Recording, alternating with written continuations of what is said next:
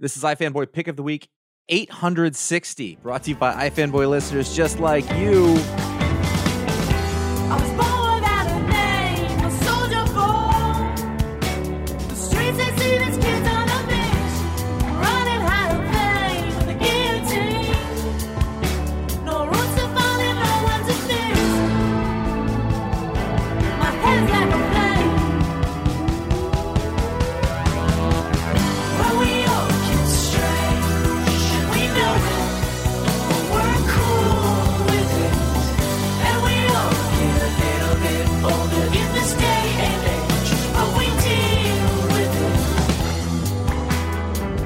This is Josh Flanagan. I'm here with my co host, Connor Kilpatrick. Hello. We uh, have returned at the turn of the tide, like Gandalf the White. Uh, this is iFanboy Pick of the Week, episode 860. Uh, here in the Ron Richards Memorial third chair is Dr. Ryan Haupt, Hello, everyone. Ready for another journey around this little star of ours. kicking it science style, doing the podcast.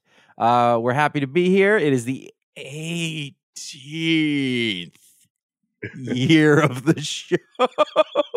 oh, that was like that was like chewing. Have you ever had an MRI? You know, Yeah. where they make Oh, you yeah. drink like that chalky stuff. No, Saying not for 18th, what whatever it was I had, they made me drink some stuff. Where was this clip, No, Josh? not MRI, the other Were one, you- CAT Josh, scan. Josh, were you CAT across the border? Were you? Yeah. The- Where were you? Listen, they said they said that the shark fluid would help me. anyway, I got a CAT scan, and you had to drink like this gross banana flavored stuff. And, I hope telling people about the spoiler warning doesn't mess up your humors. well, the point being, yes, well, I have some leeches on my legs just for the show. uh, the point is that saying 18th year of the show was like swallowing that horrible mixture. Uh, thank you to everyone for listening. Uh, we got to get to it. Uh, pick of the week is what this is. Uh, we we- each of us read a stack of comics. One of us gets the job of picking what they call the pick of the week. Just because it's the year, I'm going to tell you, it doesn't mean it's the book they liked best. Is it the best book from an objective standpoint? No. It might be a terrible comic book, but it touched you. It moved you. It made you think of something. It gave you something to say again after 18 goddamn years. we are Orion, which is less years, but it's still probably more than I want to think about. We are going to talk about that book, other books from the week. There will be a patron pick in which the, the patrons uh, of iFanboy uh, vote. They pick the one they like the best. We will answer listener mail if we have time. There is a spoiler warning in effect. We're going to talk about what happens in the books. You haven't read them. That's not our problem. Ryan, first pick of 2023. Yep, I ran the numbers and I can tell you objectively what the best pick. No, I'm kidding. Um, the pick of the week was Fantastic Four Legacy numbering six nine six. The new numbering number three, which I actually think is relevant because of what Ryan North with his team of Iban Coello and colors by Jesus Aburtov and letters by Joey C is doing with the series, where the first four issues they've kind of broken the team up into their components, and in doing so, they are kind of demonstrating what makes this this family of adventurers such a powerful force when they are together. And I just think it's a really clever way to start a new Fantastic Four series. And this issue in particular is Johnny's issue, and Johnny uh, is on his own away from the rest of the family and is trying to have a secret identity for the first time, which is a new thing for him. And he's working a workaday job at um, a big box store. And he's kind of just taking everything in stride. He's like, okay, the Baxter building's gone. Reed lost all our money, but like he'll figure it out. We'll get it back. I just got to lay low for a little bit. I just got to figure this out. And he ends up essentially getting into like a unionization fight with this corrupt boss who realizes that the Human Torch doesn't actually hurt people. Like he, the Human Torch does not go around burning people alive or even letting folks punch him. Like when people throw, normal people throw a punch at the Human Torch, he's able to control his flame so that even if they hit him, they are not burnt. And so this jerk of a man realizes he can beat the crap out of the Human Torch in front of everybody, and the Human Torch can't do anything about it. And so Human Torch, Johnny has to like use his wits and use his really his charisma to find other ways to solve this problem because he knows he's not a genius scientist. He knows he's not a pile of rocks. So it, it was really cool to see Johnny in a situation where he thought he had the upper hand. He realized he doesn't, and he has to kind of come up with the alternative solution to um, the problem presented before him. From a science standpoint, I mean, you really have to, for the human torch, you really have to let that go. Like, Yeah. uh, there's so many things about that that don't make sense. Like this guy, this guy who's on fire standing next to people and not cooking them inside is something you just have to overlook. But I, I had, I had a really hard time with the idea that he could punch the human torch in the face, make his face, you know, pancake, and he wasn't burning himself. I was like, well, I mean, just I, I let it go, and I really enjoyed the issue. But after at first, I was like, I mean, he's he's punching the flame Yeah. with his hand. Like it's okay. I mean, you can punch a flame if you ever go camping. Like, you can do a little jab. He's not punching through the flame. He's he's punching into the flame face. It was just I guess of the like, question is Johnny's skin hot? Probably. I would assume so. Well, even if his skin isn't hot, like it gives you a question about like what it is he's controlling because there's heat that comes off those flames even Right. if he turns off that spot. If if there's a stove and there is a hand-shaped part of it that's not turned on that I can touch without burning myself, the heat around it is still going to affect me. It's going to make you uncomfortable at the least. I think the thing about this that rang true to me is the idea that Johnny would go out of his way, put himself in harm's way to prevent burning normal Sure. people with incidental use of his power. So even if the way that that manifests and like how do you consciously control that when a, a fist is flying at your face, like that, I agree warrants further explanation. It doesn't warrant further explanation, but it could be further explained.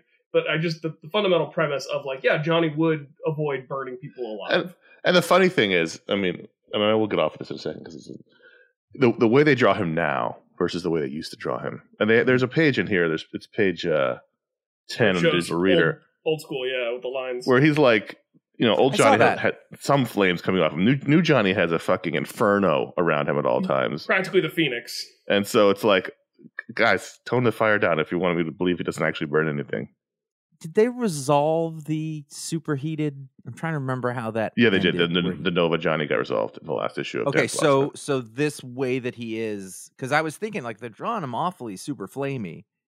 I mean, like everything around. Like here's the thing: like there, the conceit is that he really at all times is in ultimate control of, and I think he says the heat, not the flame, uh, because you know, just in that room, you know, with the beef and everything. Like I thought, oh, it must smell great in there. I, I genuinely was like, because there's huge slabs of beef hanging. I was like, oh, delicious. But like, you know, eh, I, I gotta say, just eh, uh, like I liked this issue. I had i had intangible issues with it.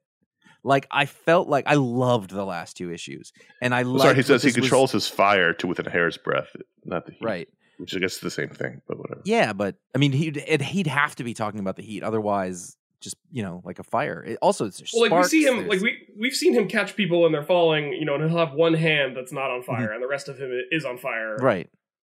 But it, You And- and always have to that's- that's overlook that with conceit. Johnny. Yes, totally. It's just when you The- when the- you focus on it, it's like any any comic book thing. You can overlook any apart. silly thing, but when you focus on it and make it a plot point, then it becomes glaring. Then you then, it, then the reader starts to think about it, and you go, "Wait a minute." But well, then- and then I kind of Continue, Josh. wonder. I wonder if that's a, a good or a bad thing. You know, like in a normal story, like in a movie or whatever, if you have to stop and think about it, you're screwed up. But in comics, when you stop to think about, it, that's almost like a feature, not a bug. When you're Well, trying it's to the, work it's the Grant like- Morrison thing. You don't want to think Right. about the things that don't make sense too much, otherwise it all falls apart. Yes, but also like as a reader, especially as an old, like it's kind of fun as long as you don't let it ruin the story that you're doing, and Right. and you get to do what we're doing right now and like punch at it a little bit. Like it's fun. Like Ryan, I know you've talked in on your podcast and like about you know how does Superman's power really work, and it's not a trying to punch a hole in it thing. It's just or like we talk about gravity in Star Wars or something like that. It's established that we enjoy the story. That's not ruining it, but it's just a little fun aspect. Again, I mean, at the end of the day, we have to have something to discuss. But also, the Sure. fi- my final thing is, if if he never wants the flame to hurt anybody, what good is he then? Well, I Like think when he that's the- shoots a, when he shoots a bad the- guy with his flame powers, what is he doing then? If it doesn't hurt the, That's the- the- I think that's the premise of the story here is that which is funny because I kept thinking about it as a reading. I was like, so he's really completely ineffective because he's not that smart. And he's like, at really like at the end of this, I was like, well, what good is he? He wants to do the right thing. And there's places that he can. And I think that might have something to do with the fact, like, I didn't love this. I liked it. I really appreciated what they were going for. And like I said, I loved the last two issues, but I don't know that they nailed it for me.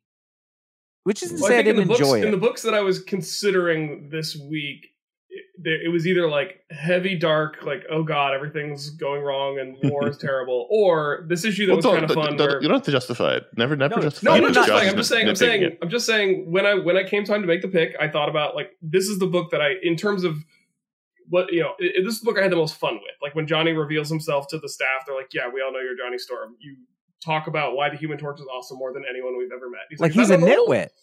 Yeah. like he's a complete nitwit. I I, I like like he's a mimbo. I don't know if that's Yeah. still a thing that we we use, He's a but himbo. and I don't know that I I don't know if I like that, but I I, I respect it. Does that make sense? It's not my favorite. Mhm. I didn't think it was bad. I enjoyed reading it, but I it didn't quite hit all those buttons for me. Like what is and for you? You're saying it was fun. You liked the scenario. Like that was that was your that was why you picked it.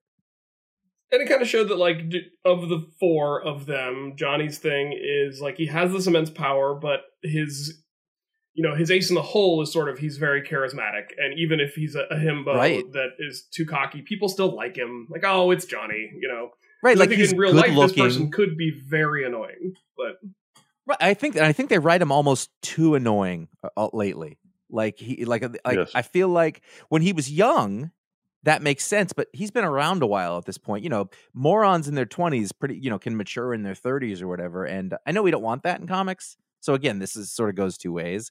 But I, I feel like he's a little too like he should know more by now. Like his sister's super smart. He's not they're not drawing him super young like he's drawn No. as an in shape superhero but he's drawn as like a fully adult person in probably their Right. you know early to mid 30s and and and like Peter Parker is written as a full fledged adult now, not an old, per, you know, but like an adult, a a person in their thirties, you know, young thirties or something like that, self assured, still with doubts or whatever. You know, like if if this was, I- feel like there's movies about this. Like every buddy comedy has the one character who who didn't grow up enough, you know, and that's that's guess John. That's what they're going for with Johnny now. I, I, I guess. I, and I, I don't know that I don't like it, but it feels like I want to. I want to respect him more, and I'm not sure I do.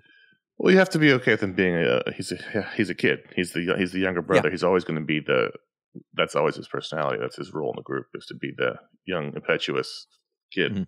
I mean, I also feel like in the early days of, of FF, maybe even within our lifetimes, it was it was thought that like, or as we, we talked about how like Johnny is the most powerful because he's got this incredible flame ability and he can fly and he can do the Nova Blast. But then there was this shift where everybody realized like, oh, if you actually explore Sue Storm's power, she's easily the most powerful. And so there, the sort of maybe maybe this is just my own interpretation, but sort of the mantle of like who the powerhouse of the Fantastic Four was has shifted, and it is now Sue. And so Johnny does maybe feel a little ancillary. Well, especially if Johnny's flame powers are purely for show. Apparently, Well, yeah, Um, let him fly. yeah. I, I, think I, there's a I like the issue, there. but there was there's I think there's too much unraveling of the character here um, Mhm. for their possibly their own good. But next issue, we're going to find out finally what happened and why they're in trouble and why they're broke and why the Baxter building was blown up and all that jazz. But I I think the first three the first issue was pick of the week. I think Josh said on the discussion of the second issue would have been his pick of the week again. So this is you know it's been an interesting and different Oh, run from Ryan North than we had with Dan Yeah, Slott. it's- still enjoyable. it's a gr- it's a great uh, um, diversion from what Dan Slott was doing to sort of look at it in a completely different way. And I appreciate the the thought that's going into these. Like, how can we do it? I like this structure. Like, let's spend time with each of the characters. Some shit's gone down. We're going to bring them together. It's a great tone. It looks great. I'm not dissatisfied at all. It occurred to me while reading Gotham City Year One, Number Four, that uh, I don't know how long this is going. I had the same thought. I think this was, you know, in the running for pick of the week until I realized it wasn't the final issue. I was like, I don't know if I can do this anymore.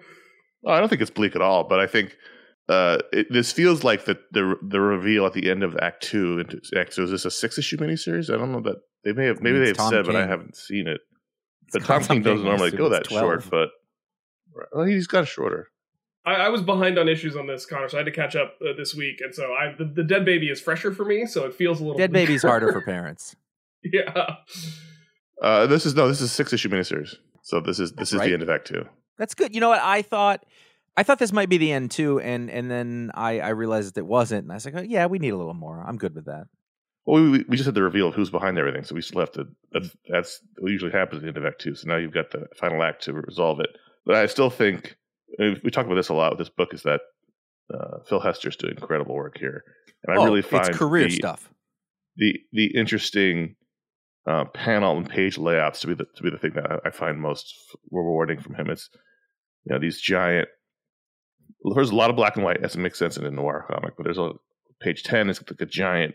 You know, uh, what's what's Mr. Wayne's name here? Uh, Richard. Richard, Richard Wayne in the background. he's a dick. He's doing this interesting things I've never seen him do before, and I don't know if that's in the script or what, but I find what the visual look of this book to be fascinating. Yeah, that page uh, uh, 18 where Mrs. Wayne kisses Slam and like in the background uh there's a bunch It's the of previous panels. page. Yeah. Oh, is it the previous page? Oh, that's great. Yeah. I, I got to it going backwards.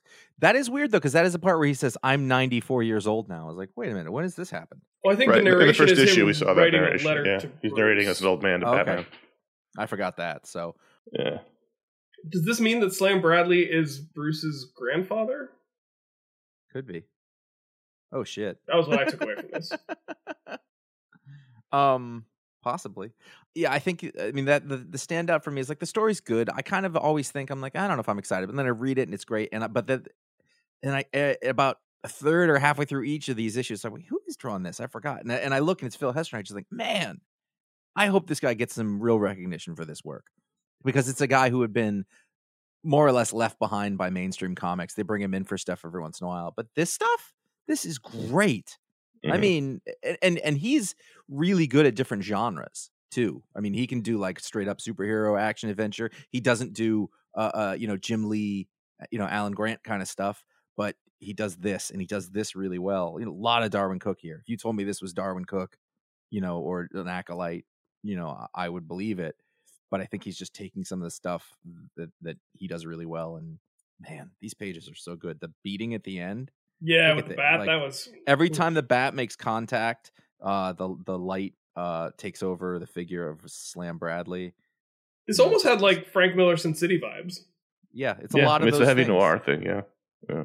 It's it, it's interesting. I mean, you know, it can be too cutesy in the hands of a less talented writer. In that, Right. you know, the place where Slam beats the commissioner half to death and changes the course of Gotham City to become more crime ridden is ends up being crime alley, and you know, it can you can wince at that unless. But the problem is, it's so well done that it's okay. And And it can be cutesy because it's a comic book. yeah, You know, and uh, you know that's a, a thing to keep in mind, even for us as readers. Also, like the idea of him beating this guy half to death, who he says isn't really a bad guy. I mean, like it's, I, it's well, there was rough. that previous there was that previous issue about like you know there was a murder and then the person the obvious person confessed immediately and it went through that like six or so times and said you know the murder rate in Gotham is way lower than Metropolis and I think what I realized in this issue is like oh none of those people were guilty the cops are just beating confessions out of everybody Mhm. so I think he is a bad guy Uh, well, I mean, but they he wasn't a corrupt guy, is what you're saying. Right, He was, yeah, he that's was. kinda He, what I'm wasn't getting at. corrupt. He was actually trying to bring crime down. He wasn't taking money from. wasn't corrupt from the mob but was still not doing police No, work. oh, he that's, wasn't- that's my read Well, But he wasn't corrupt in that he was in the way that Gotham City police are usually portrayed as being corrupt. He was actually trying to stop crime, as opposed to other commissioners like Loeb we see in the future who aren't actually starting trying to stop crime but profit off of it. So that's what that's what he's saying. That's what Josh yeah, it's just about. it's more of that gray than the black and white. Like, Yeah. I mean, he kind of was acting like all cops ever acted, you know, for you know a hundred years. Uh, that's kind of the deal. But he he wasn't.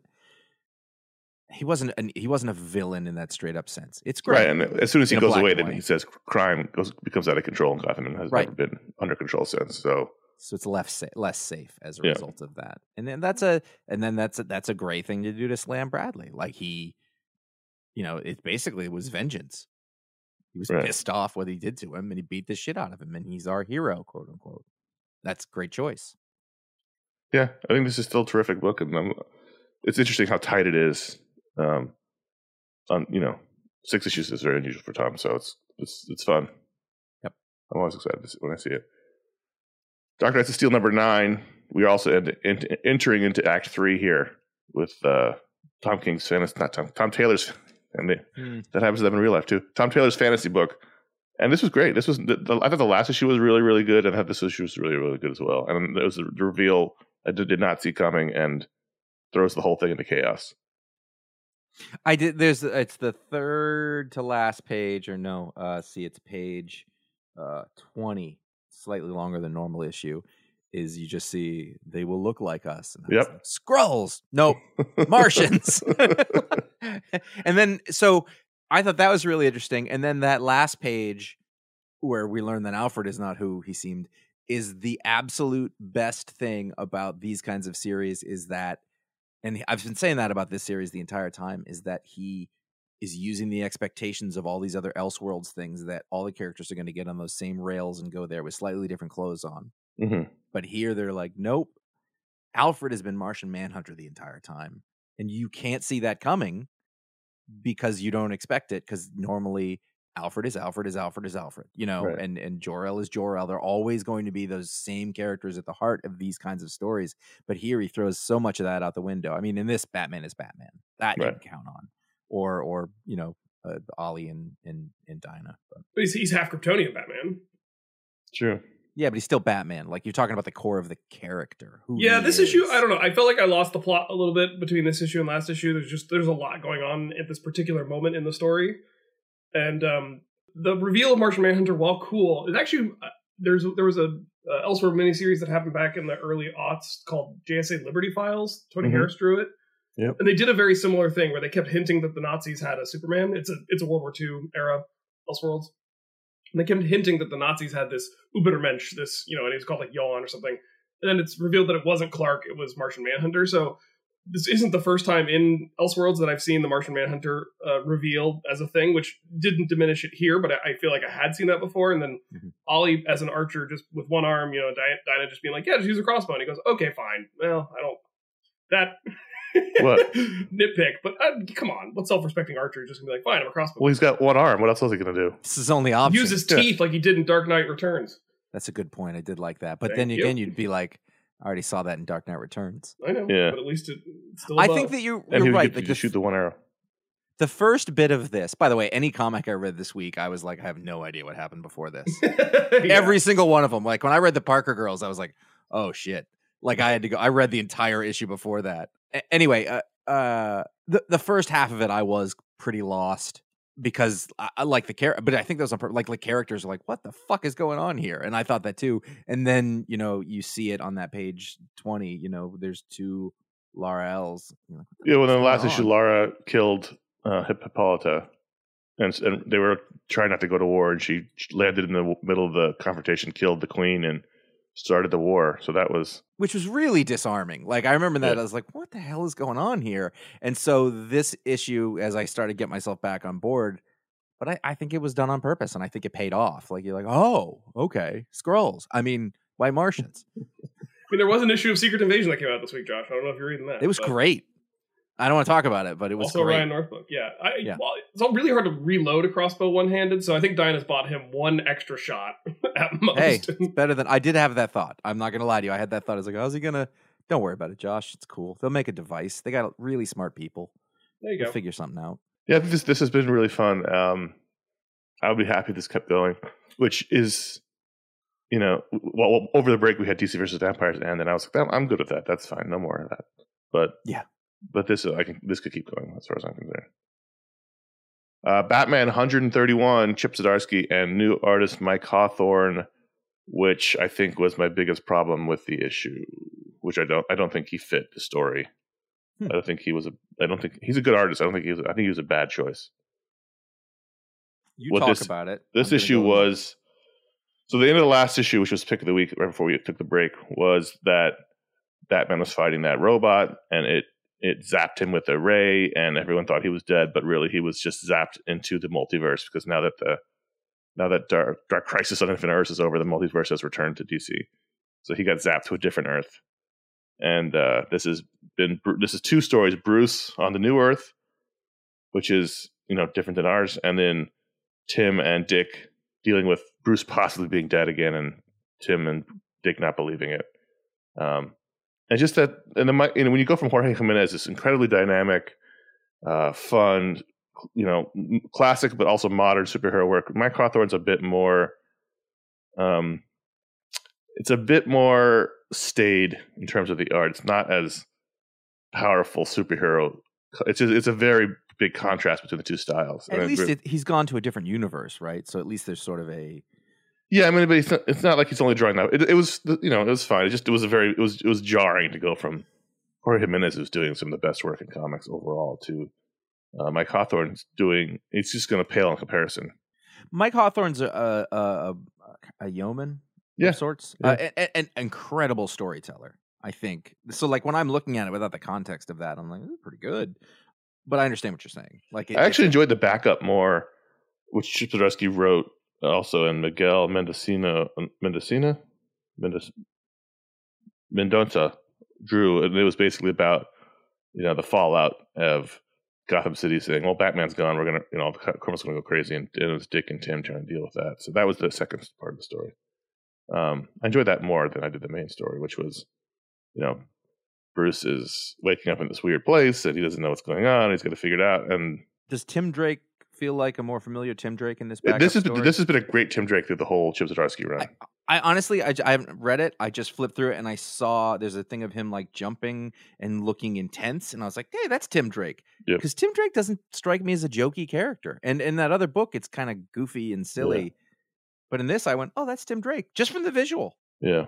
No, this has been a great Tim Drake the whole time. I don't know, Ryan. What did you think of this issue? I enjoyed the issue. I was trying to. I was only being quiet because I was trying to remember where I knew Mike Hawthorne from before, or where I was first introduced to him. Because I, I like Mike Hawthorne's art quite a bit, and uh, I guess he did some some work on Queen and Country back in the day. And I, he did everything, but yeah, yeah, he's been around forever. Right, but I I agree with you. Like him on a Queen and Country book makes maybe a little more sense than him on a, a superhero book. But I found myself very compelled by the story, and as Josh pointed out, it's incredibly competently told. Um, you know, I liked the reveal of like a venomed out Harvey Dent. I don't know who this character in the Red Hood is. Maybe he's a Red Hood type. But um, I I hope we don't spend too much time in this parallel universe. But you know, it sounds like uh, we're not going to. If, if Chip, Chip has done a good job of keeping this story moving at a pretty good clip, so um, I, I hadn't been reading Batman until Chip came on the, the book, and I'm happy to now have been picked it up and become a, a continuing reader again. So Yeah, I mean, I like the parallel Earth stuff. I like the multiverse in general, and this is, you know, the same way that Dark Knight of the uh, Steel. Mr. Bones, Jim Gordon. Yeah, the same with Dark Knight of Steel is fun. You can have fun with those worlds, and and a Judge Dredd esque to venomed out Harvey Dent was, is, was a fun foil for Batman here. Even though at this point he's basically just Bruce Wayne because his costume is all tatters and he's wearing a trench coat over it, and it's it, it, it you know the pieces are all there. I just didn't think the art fit, especially in contrast to the previous previous art. But it's still a good book. Honestly, guys, my pick of the week might have been Joe Fixit, number one, from Peter David, uh, Yildiray Cinar. And I wasn't even necessarily going to read it because, as we talked about with this whole resurgence with Peter David lately, that last Hulk, although the, the Fantastic Four book he did, which took place with Joe Fixit in Vegas, um, that that's a hole in my Marvel reading on you know the whole his whole Hulk run, but in particular his Joe Fixit stuff. I remember at the time, you know, he was the Gray Hulk who could talk and worked in, in War Suit and was in Vegas and was a mobster because he would pop up in other things. I was aware of it. I just never read it, so I didn't know anything about it. So when when this book came out, I was like, oh, should I read this? I don't really know. And I figured, what the hell? He's he hasn't really steered me wrong yet in this return to Marvel, and this been this ends up being incredibly good, incredibly fun. Uh, Peter Parker, Kingpin, and Joe Fixit all collide in Vegas, and I love the classic Kingpin with the ascot. yeah. I loved. I thought his Peter Parker Spider Man was was really strong, and there was a couple of really funny visual jokes, and I'm into it. I'm into it. You talk about drawing Peter like an adult. This guy's a hunk. Look at him. he really is like looks like an 80s maybe early 90s sort of peter parker though sans mullet he must have had a mullet at some point Yeah, Um, for sure. what's interesting is that um when i first started reading comics so 88 or so when i was like 11 that was the joe fixit time Yeah. and i i didn't know comics you know like i, I knew the, the ideas of the characters but r- like i was getting into it and learning it at that point. point and one of the first books that i was reading was wolverine and that it was like claremont buscema wolverine and um he was on one of the covers and i just thought i was like wow that looks awesome. I, like that's the most i knew. I don't even think i knew what the mafia was. I didn't know that Mhm. what that style was going for. I just thought that's really interesting why is he gray? You know and i i kind of thought it was cool but i never really knew anything about it because it was too early for me to sort of get into these side version of whatever but i've always been kind of um uh interested in it basically. And so when this came and i saw Yildiray Cinar doing like a really competent uh different style like a like a you know like an early 90s late 80s kind of style uh pre-image boom style basically because he Y- Y- Yildiray is an incredibly dynamic artist but he toned it down here in just the right way um for this story and it was super fun and I and I have to say I sent this to Connor last night but um uh the last page of the book uh there's a four page panel that goes down uh I'm sorry a four panel sequence one of the thugs on either side of Kingpin in the back of a of the limo points out, "Eh, "So you're bleeding a little bit." Third panel cracks him with the elbow, which is wonderful storytelling. And then the last panel, his his neck is clearly broken, and they're just sitting next to him quietly with this dead guy. And it's just it's when again when we talk about comic book storytelling and we talk about you know setting a tone and doing the beats, uh, eh, it's perfect. Like that's exactly what I mean. Peter David had health issues over lately. He had a, a, I think a stroke and a heart attack, and was in the hospital. So I'm glad that he still has books coming out because that's that's you know his income for him. But I don't know when he read, wrote- wrote this. I don't know if he's got more coming out. But as his, as we talked about with all of these miniseries that he's been doing for the last couple of years, he's got it. He's still got it, Oh, and his books are his books are incredibly well written. And there was a nice little uh, one-page ex- explainer of who Joe Fixit is, including a long quote from Peter David about his idea for creating Joe Fixit in the first place. And sometimes I find those a little tough to get through, but I was I was really interested to learn, you know, Peter David's perspective on creating that character, and then a little bit of the history of what's come before. So, I mean, it's still it's silly. They're all none, none of them recognize the Hulk. yeah. At one point, when he when he, like the hat comes off, and you're like, okay, well maybe it's, the hat is throwing them off. But even even Kingpin's like, who is this person? I'm like, it's the Hulk. It's it's That- standing right in but front that's of you. the best part is that Peter says that he goes, "Why aren't you putting Right. one and one together here?" I, I, I, I, what I love most about this, this, this, um, renaissance, you know, of Peter David is that he's doing comics of an earlier style, but it doesn't feel retro-y. It doesn't feel. It's just good. It's like everything that was good about it then, and very little Mhm. of it that was bad about it then. It's not dumb. It's not insulting my intelligence. It's just saying let's strip this stuff down to what's fun about it. No, it's And, a, it's a uh, distillation of yeah, it. yeah. Which which we're seeing, which we see a lot uh, in art. We see a lot of different styles. We're just talking about Phil Hester. You know the way that he draws. You can do that in art much easier in comics, but in the writing, it's really hard because people, you know, label you as a throwback writer. But I think I think he's riding that line just right. We this should have been short, but it was great. we had the wrap up to Gene Luen Yang's Shang Chi saga with Shang Chi, Master of the Ten Rings, number one forty five or number one or whatever. But it, this was a one shot. That I did not expect. I thought this was going to be the next volume, and at the end, So of did it, I. oh, oh, That's why I put that's why I put or also number one in the in the script because I, I- thought it was worth pointing out that they labeled this as a number one. I thought it was the next volume because they, they they they keep renumbering or retitling these volumes every six issues or whatever because it's probably maybe now they'll keep reading it. clearly not catching on. But uh, then at the end, it said the end, and I said, okay, well maybe it's the end of that. And then next page, nope, it's it's the it's the essay The from the writer. The afterward. So- the, the essay always tells you when the book's over. That's that's how we know now. now we know. it's like that one little drum kick at the end of a song. You're like, oh, there you go. So I, I thought this was this was a good issue. I thought um, It was. I was really into it. I haven't been into the entire 24 issues he's been doing here, but I thought this was this was a strong classic. And I, I say that not knowing what a classic Shang-Chi story is like, but it felt very classic and it was it was a good one shot, you know, one and done story. It was a Yeah. good epilogue. It left Yeah. us in a good place. It did one thing that was really interesting is that it um it let us know where Shang-Chi came from. In the sense, like the whole time, like, why is he so good when everyone around him was so evil? His mom was trapped in a bug universe. His dad was like the most evil, and he goes back in time. You're like, oh, you see what happened. And and what one of the things that was really nice is that uh, there was two brothers, and the the dad's. I mean, it was not subtle, but his, the dad was like, I don't know what I do without my brother. You know, and earlier they'd said, oh, he's still around.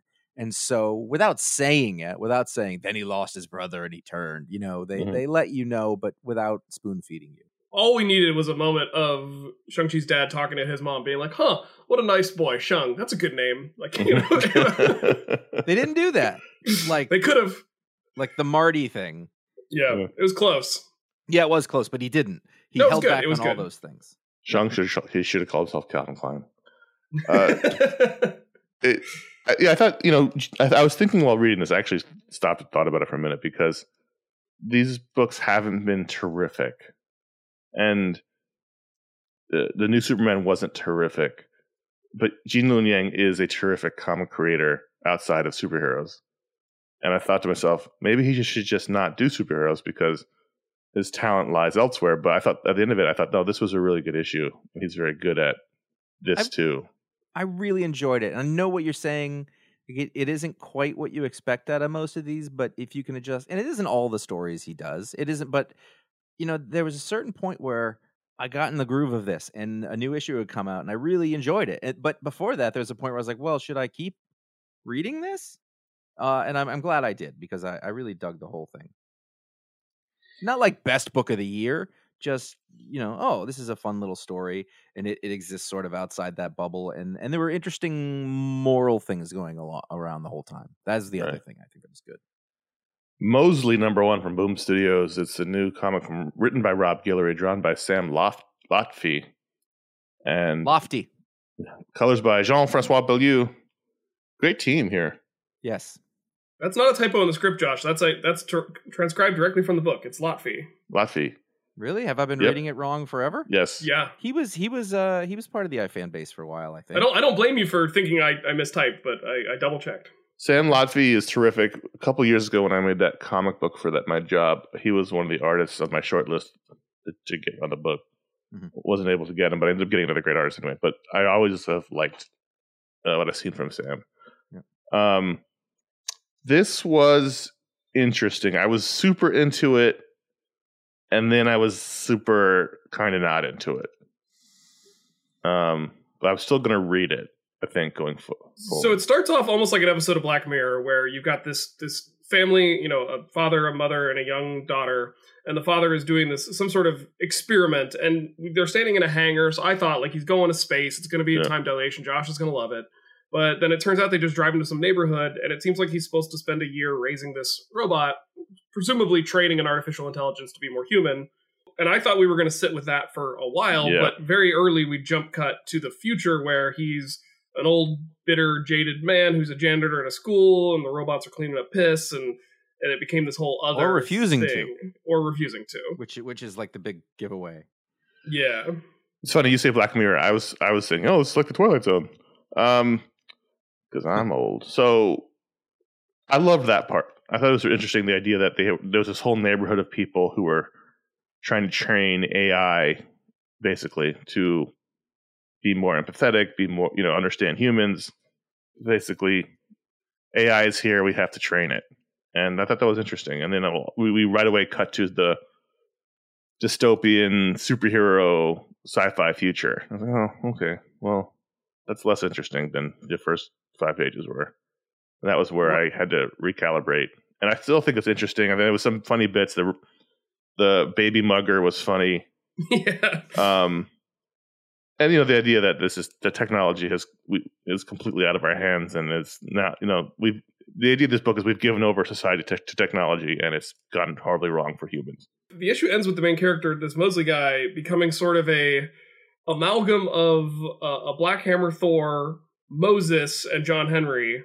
Because I Right. think that him being named Mosely is intentional. Because at one point, the the entity that gives him all these powers as he's dying says, "Free my people," and it was very much a "Let my people go" burning Yeah. bush moment. And, so I think and Rob is is not like he- he's he's got a Christianity bent through his stuff. Uh, it's, it's yeah, so I, th- I think there's an interesting thread there of sort of a Moses allegory, but escaping an AI controlled society rather than you know enslavement. Uh, that that to me, there's an interesting hook there.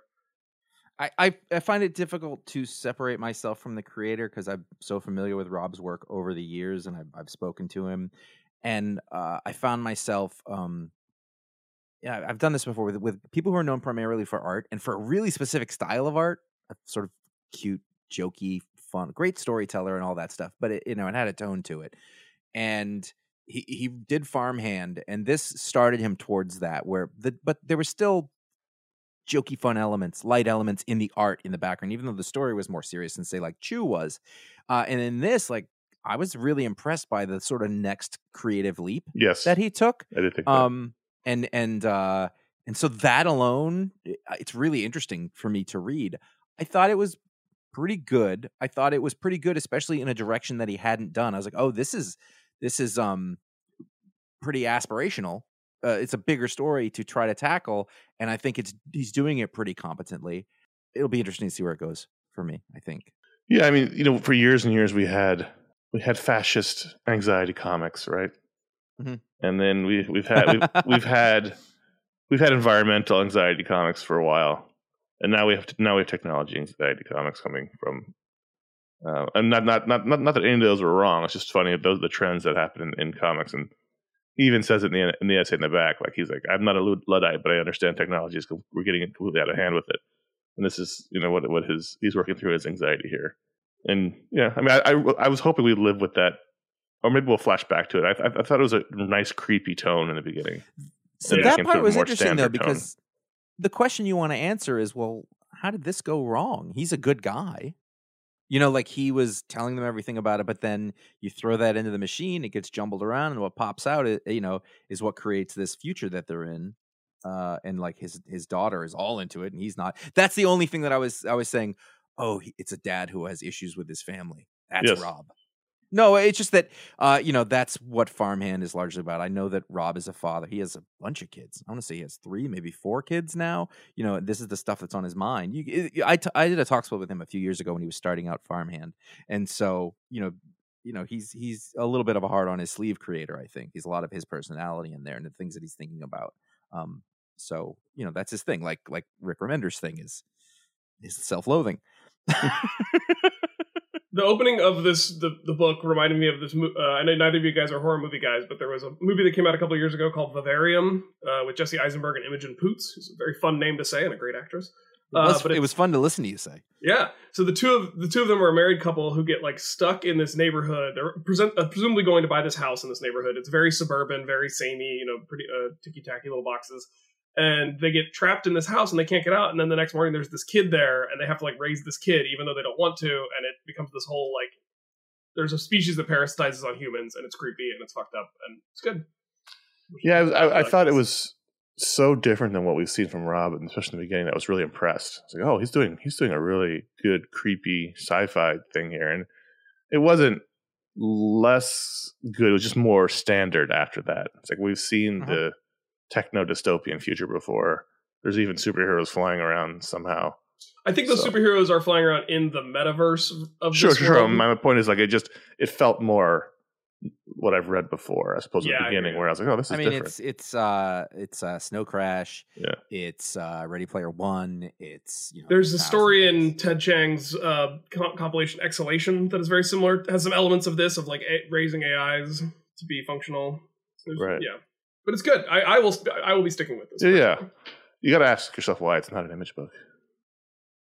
Uh, they paid him. I'm, I'm, I'm not kidding. Like Yeah. I don't know that for sure, but um, you know, Image, eh, you know, you're technically not paid, but a lot of top creators will get advances on those things, and I'm guessing they weren't willing to do that at the level that you know that he needs to pay for things, and so he goes to is it Boom? Yep. You know, Boom's gonna pay for it up front. Not like you know, not like Vertigo used to pay or anything like that, but you can probably make a living. Let's move on to Star Wars Corner. Yes, let us. Uh, Charles Soule is still writing this book. Andres Genolet is on uh, art. I actually was behind on issues on this, and I didn't. I decided not to catch up. I decided just to jump in and see what was going on because Star Wars famously has a How nice far little- behind were you? Uh, more than ten issues. Oh, shit. Oh wow! Yeah, I'm pretty. I'm pretty far back there. So, um, I just Like a but I year. yeah, but I decided just to go for it, and because I was like, well, it's Star Wars. There's always a recap page because it's they got to do the. I the think yellow you should read the last issue or two leading into this. There were good issues and good concepts. I will. I'm gonna go back. Um, but the thing I and I, I got far enough in the series for them to introduce Holdo, so Laura Dern's character from Last Jedi. Uh, and I'm not gonna get into a whole Last Jedi thing, but I'll say Knives Out Glass Onion was great. And this the book, they're in some sort of weird nether space. And I guess the only real comment I had about this book is, you know, I think Charles Soule is still writing these characters well, but I think Andres Genolet's art is the simplest in terms of like cartoony style, quote unquote, that actually really well represents the actors. Does that make sense, Josh? Mm-hmm. Yeah, I think that's yeah. he's clearly not tracing Mark Hamill, Laura Dern, any of them, but they're recognizably those characters. I agree, and that's the way to do it. Yeah, so I just wanted to give some kudos for that. Is the time frame of this book still between Oh, Star Wars No, and this Empire? is- this no, is it's between Empire and Return. Yeah, like Luke is in his like uh I think he's in his Black Jedi. Well. Hans He's- Hans Frozen in Carbonite this whole time. Right. Okay, you're right. Yeah. So we've been in between Empire and Jedi this whole time. That's why that's why Lando is with them and not Han. but uh, but you know, Luke has Jedi powers now. He's he's functional. They're in some weird nether region where the force doesn't work very well. Well, yeah, it's it's an interesting concept. Actually, I think it's still worth it. I've been reading all these Star Wars books. Just the the main title. Every time I try one of the side ones, even if everything about it seems like I'd like it, I don't. So I stick with Yeah. the main one. I stick with uh, Darth Vader. Yeah, those are the only two I'm reading at this point is Darth Vader and Star Wars. Even if I'm a year behind. I will catch up. If you're a year behind, can you be can it be said you're still reading the book? Yes. It's it's a state of mind, Connor. It's a state Uh, of being. so those are the books we wanted to talk about. But at patreon.com slash ifanboy, every patron who supports the show can vote to add a book to the rundown. It's called the patron pick. And this week, in our return to the show, we had three or four books garner almost all the votes. And the number the book that ended up winning won, won by one vote, and it was Scarlet Witch, number one for Marvel Comics, written by Steve Orlando, drawn by Sara Pichelli, with colors by Matthew Wilson and letters by Cory Petit. And uh, I, I'm assuming this is a miniseries, but they don't tell you until issue two anymore, so we'll find out. They're trying to trick us into buying comics. and the patrons force your hand. No, I'm just saying they don't. They they're they're, they're they assume that no one buys miniseries anymore, so they don't tell you until issue two. So we'll find out if it's an ongoing or not. Russell Dauterman designs a hell of a costume. I'll say that. Yeah, I mean, she's Scarlet Witch doesn't have it anymore. She used to have a costume, but I, I her stuff as long as they, it's always in the same vein. It's always it always looked good. So this was the story of Scarlet Witch has basically a little emporium in I guess upstate New York that she runs with Darcy from the Marvel movies, and uh, anyone who is in trouble can who needs her opens the door and it, the door opens up into her store, the back door of her store, and then she helps. Sort of like a sort of like a magical detective. That's sort of the conceit of the book. And here there's a town that's been taken over by the not purple man, and she has to defeat him. Um, I find with Scarlet Witch that the more I know about her, the less she makes sense. And it's almost better to not focus on her because then I start asking questions and it doesn't make any sense anymore. Like I don't her powers don't make any sense anymore. They just she just can just sort of do anything. It used to be the hex Yeah. powers and now it's like she can just Well- recreate anything or do anything with her powers and like wait, I feel like that was always the case with her. right, Like, that's what I'm saying. It's always better to not have her be the main Right. character because then you don't focus on it. And and then in the MCU they they landed on something and it's kind of made sense, but then they added some to make the stories they wanted to tell work better. But uh yeah, I don't know. I don't I know feel where like they've she been- stands. Yeah, I mean they've been toying around with like the there was that whole thing in Avengers Disassembled when Stephen Strange says something about how like chaos magic isn't a thing. I've never known what Scarlet Witch's powers actually are. And now they seem fully to fully embrace the idea that like Scarlet Witch is way more powerful than Stephen Strange, the sorcerer supreme of the world. And it, I'm just kind of like, okay, well, I don't And she should fully be Sorcerer understand. Supreme. Yeah, like how does that work if the sorcerer supreme can easily be bested by a mutant with magical powers? Words have meaning. Supreme means something. It means it comes with guacamole and sour cream. So this issue was fine. Like uh, you know, as a one-shot story of her going to rescue this town, it was fine. It introduced the characters, it introduced their dynamics and their abilities, and you know, did all the things you need to do with the first issue. Sara Pichelli is very good. Uh, Matthew Wilson's very good. It did all the things that this kind of first issue should do. Steve Orlando makes comics. so you know there's some are, are some writers i just don't re- respond to that, that are very popular you know? Al ewing those you know, gail simone those kind of but steve orlando's another one who just i see his name i don't get excited. His art his work I, and i've given him a pick a week before. It's not impossible. I, I tried to take everybody you know at face value for when i read the book.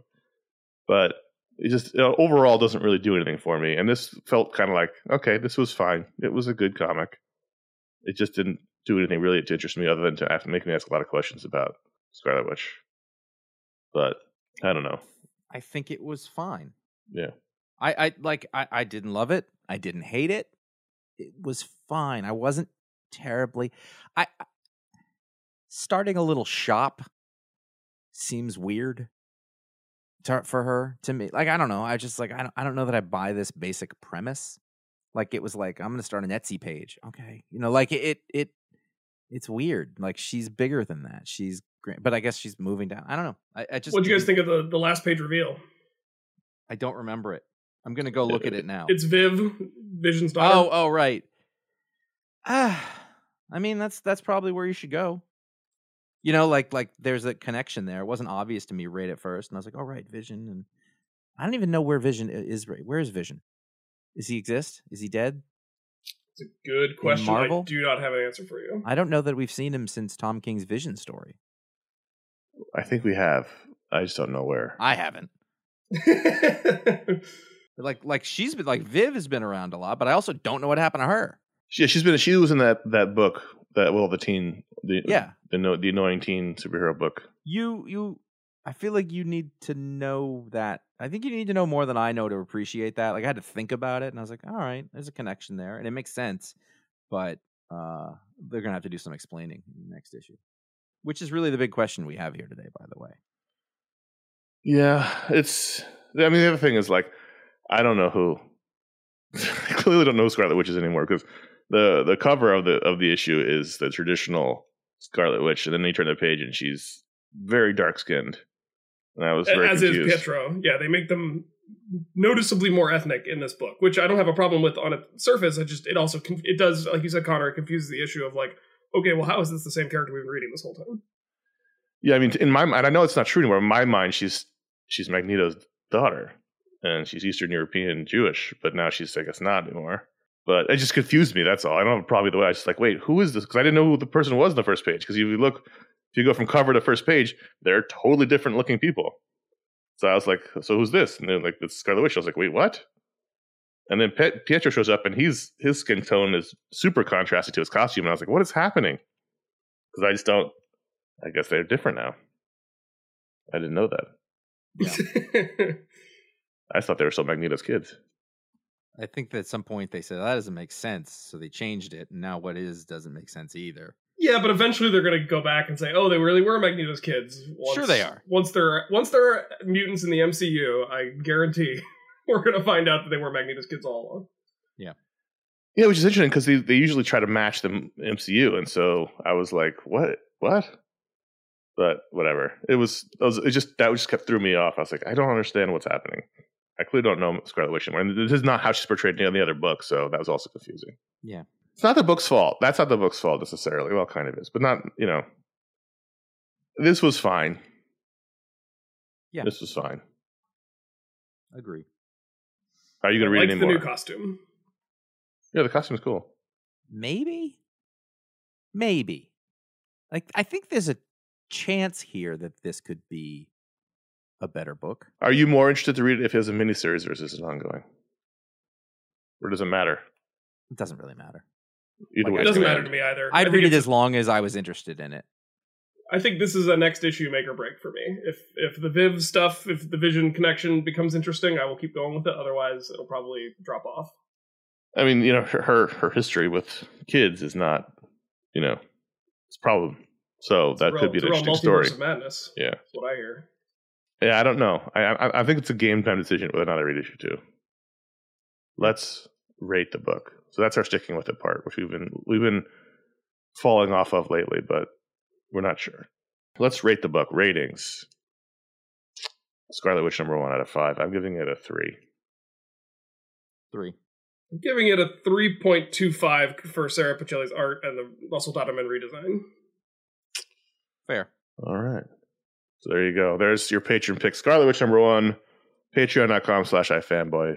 All patrons will try to go to the rundown. And the patrons are the, are the ones who support the show directly. There's lots of people who support the show, but they are the ones who who say, you know what, I like this show. I'm gonna I'm gonna uh, kick in and help it keep going. And we thank you for that.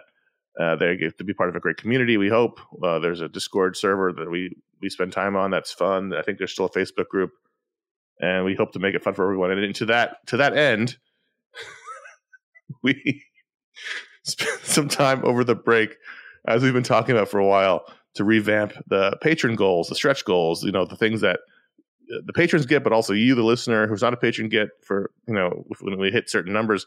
We spent a lot of time revamping them and going through what was feasible and possible and fun. And we announced it, and then we found out that Patreon is getting rid of stretch goals. So, um, what that means we will figure it out. Maybe we'll keep them as an unofficial stretch goals that aren't on the Patreon page. We don't know. We're gonna we're gonna now figure that out. Take a step back and see what they're to replace stretch goals with because that seems dumb. But I'm not in charge. And that was part one of the patron revamp. Part two is actually more in depth and will be coming soon. It just requires some more work on our part to get it ready. But that part one of the patron revamp was revealed to the patrons this past week. Part two is coming hopefully the next week or two. Hopefully no more than two weeks. Just, just you'll see when when we re- reveal it why it was uh, work involved. But hopefully it makes uh, the patrons excited. Hopefully it entices you to perhaps consider being a patron. But uh, you know we appreciate anyone who supports the show in any way they can, including buying T-shirts at fmo.threadless.com. We have our 12 shirts there. fmo.com slash support is our digital tip jar. fmo.com slash Amazon is our link to find the Booksplode books and booksplode.org is our partner for uh, you'll see sometimes links on the website for those books that help support local bookstores. And we thank everyone who supports the show in any way that they can. So speaking of patrons if you give the five dollar higher level you have a patron who gives at that level. We give you as a reward a dumb superpower live on the show. And i need to mention that while i was doing the ad read previous to that uh, josh had an emergency and had to uh, leave. So it's just Ryan and I now for the rest of the show. Um, Josh is he's wearing know? a gag over in the corner. Quiet, 20 Josh. 2023 has is throwing curveballs left and right. So uh, let's keep going, Ryan. Why don't you tell this patron what their power is? The patron Moni Singh. Hopefully, I'm pronouncing that name right. Uh, my phone autocorrected to a Patron power, Connor. So this is Oh, uh, yeah, Sweet tequila based. tequila based power. Moni can know or predict the future of any animal she encounters, but she obviously can't communicate it to that animal because animals don't can't. Like unless it's like one of those gorillas who know sign language, there's no Mhm. way for them to tell the animal what's coming. So it's sort of a Cassandra. Huh. It's sort of a Cassandra uh, a tragedy power of just like sh- they always know what's going to happen to any animal they encounter. They just can't tell them. They can tell them, but Right. They don't understand. like driving past a deer on the side of the road, they're going to say, "Hey, ten minutes from now, don't try to run across the road." Oh wow. That is sad for that is sad for Mona. It's a lot of uh, But she emotional goes to she goes to the shelter and she she gets to, she gets to see the future of all these animals adopted by wonderful people who go to adopt animals from shelters. Unless they don't get adopted. Well, that's the risk. Of, Right. That's what I'm saying. So it can be a sad power for her or him. could or- be, Yeah. Uh, but I thought I thought it was an important power to have in our arsenal of many powers. so animal futures. Animal predicting the future of any animal encountered. Or it's not predicting, it's knowing the future. It's knowing the future, but yeah, They're- they're always correct. Right. It's, you know, Patreon.com slash ifanboy. Thanks for being a patron, Moni.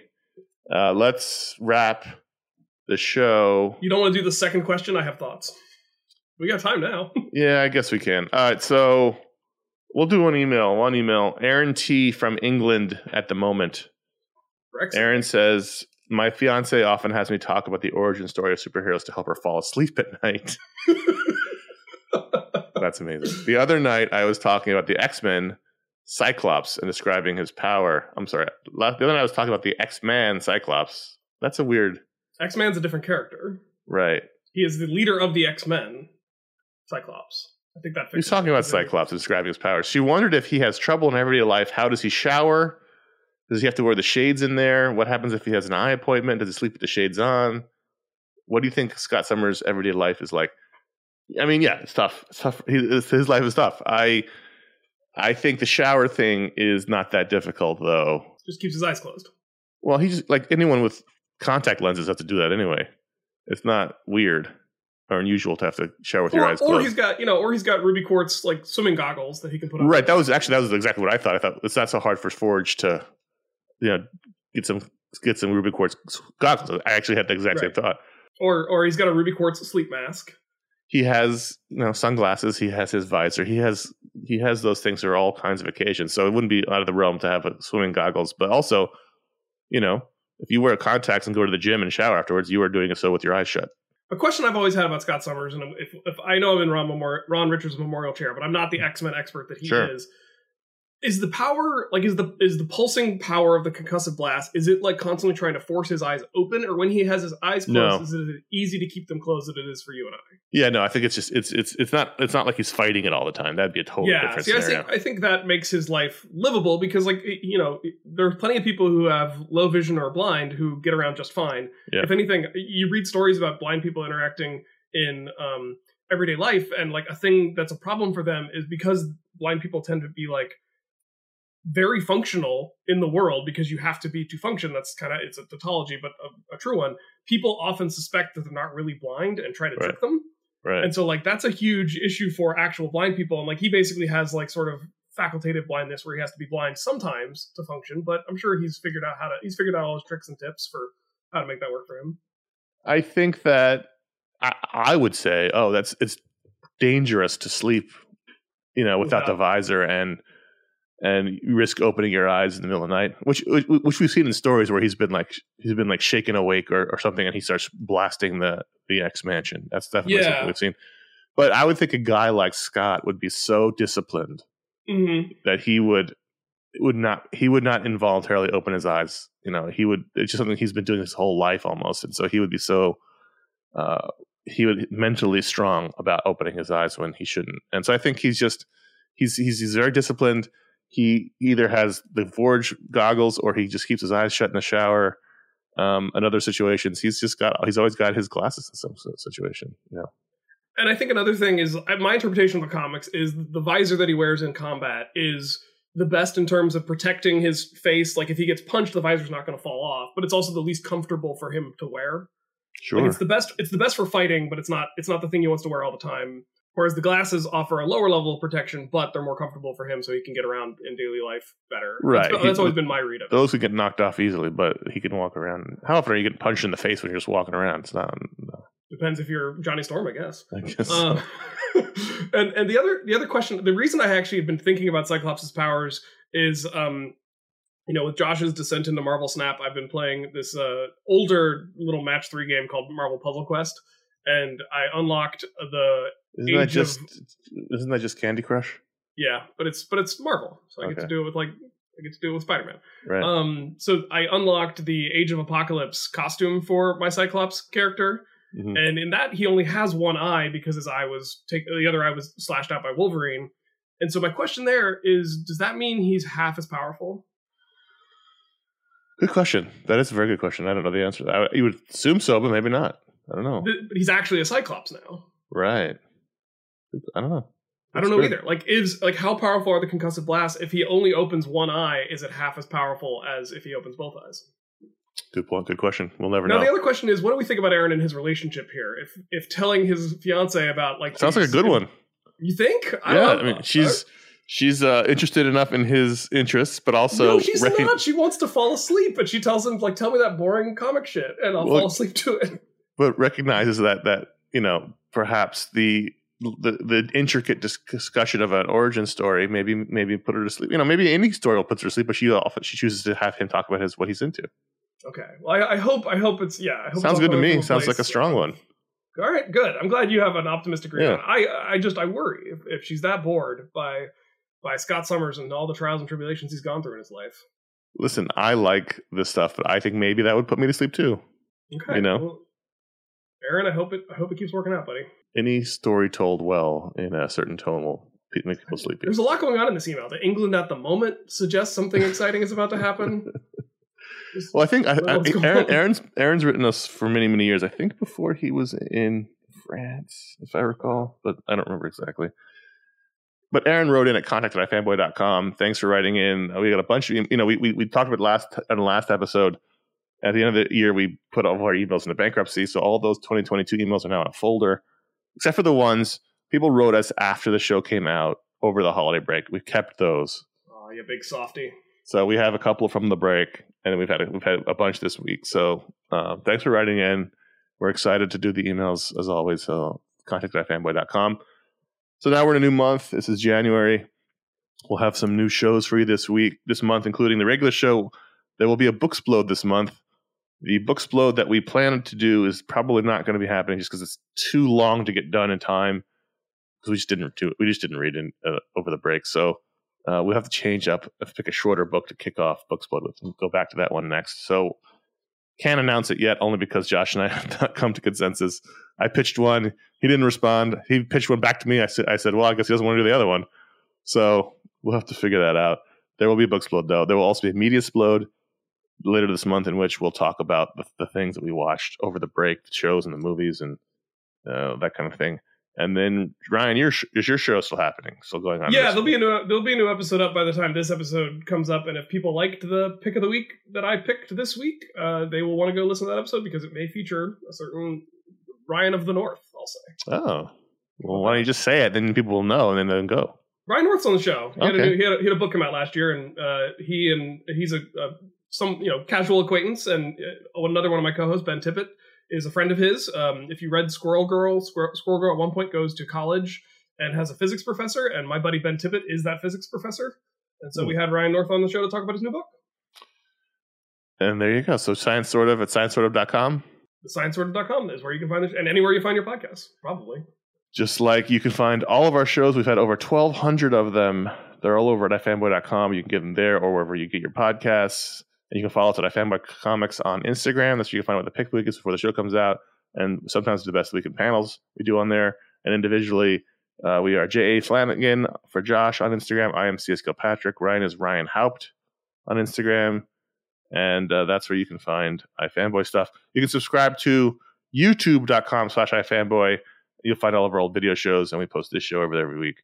And please consider leaving a review or writing writing a review or leaving a star rating on Apple Podcasts, Spotify, or wherever you get your podcasts. We appreciate that. And that's it. We're back. This is our 18th year in the books. Show number one. This is it. We've returned to the fold. Happy to be here. That was fun. I enjoyed that. I've missed the show. I've missed talking to you guys about comics. Um, did you read all your? Com- I mean, I read all my comics over the break. I know for sure Josh didn't. Did you read your comics over? I did not. No, I was. I, had, I had too much travel going on over that, and a lot of that, a lot of those travel preparations were it was either me behind the wheel or me dealing with the toddler. So there wasn't like I couldn't just sit on the plane and catch up on my stack. So Oh, I, I I didn't say it was easy. Like the first week, the very first week, I read them all. The first week, like it was it was also a really light week. It was like I had ten books. I read them all that week. Like, this is great. I'm on schedule. Eh, after that, I fell off. I I don't think I read anything the next two weeks, and then I spent the last week uh, feverishly catching up because I didn't want to fall behind uh, and do the show and have to do twice as many books in a week. So I got them all done, but I think I got them all done as of like three days ago. I will tell the publishers that I was very grateful for a light week this week. That, that this week was a light week. The week the week we stopped was light week, but then the two weeks in the middle were not light week. So there was a lot of books to read, but uh, some good stuff in there. I enjoyed it. Anyway, that's it for this week's show. Thanks for listening. I am Conor. I'm Ryan. I'm speaking to you from beyond the podcast. Thank you for listening. And that was Josh, and we'll see you next week.